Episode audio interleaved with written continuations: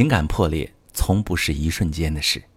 你好，这里是中国女性情感指南，我是许川，用心理学带你找到幸福的方向。遇到感情问题，直接点我头像发私信向我提问吧。曾经你们非常相爱，现在却变得很冷漠，甚至有时觉得对方面目可憎。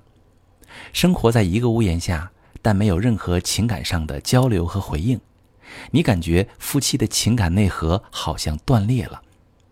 彼此不再回应对方的情感，或者一个人还抱有希望，但另一个人完全拒绝沟通。婚姻里，你曾经感到失望，累积多了，也对对方不抱太大的希望了。其实，夫妻之间的情感破裂，并不像镜子落地，一瞬间全碎，而是像一座木桥，每次失望、争吵、冷战。就像抽去一根木条，在这个过程中，你甚至不觉得它会倒塌，婚姻依旧发挥着功能。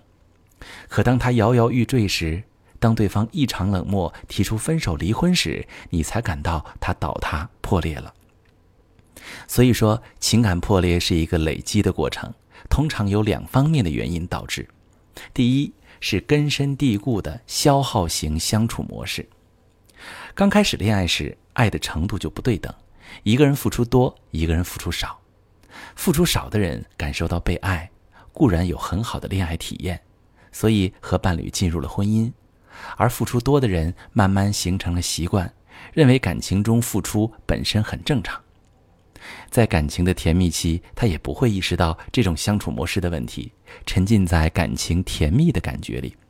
但是他难以长久维持。付出多的一方会一直感受不到被爱，他感受不到来自伴侣的情感支持，而被爱的一方也习惯了这种相处模式，就很难意识到自己的问题，觉得被爱很正常。等感情进入磨合期，两个人争吵出现矛盾，这种相处模式的危害这时就会出现。付出多的一方会觉得很累，会逐渐切断感情链接，想要离婚或者分手。这种感情的破裂很常见，需要我们重新给伴侣提供情感价值，修复感情，学会和伴侣相处。要讨论的第二个问题叫做负面行为循环。在两个人出现矛盾时，我们解决问题的方式往往来自于原生家庭。我们从原生家庭里学会如何去处理亲密关系的矛盾，但很多人的原生家庭并没有做好示范。于是出现矛盾，彼此无法解决，这种矛盾一直存在，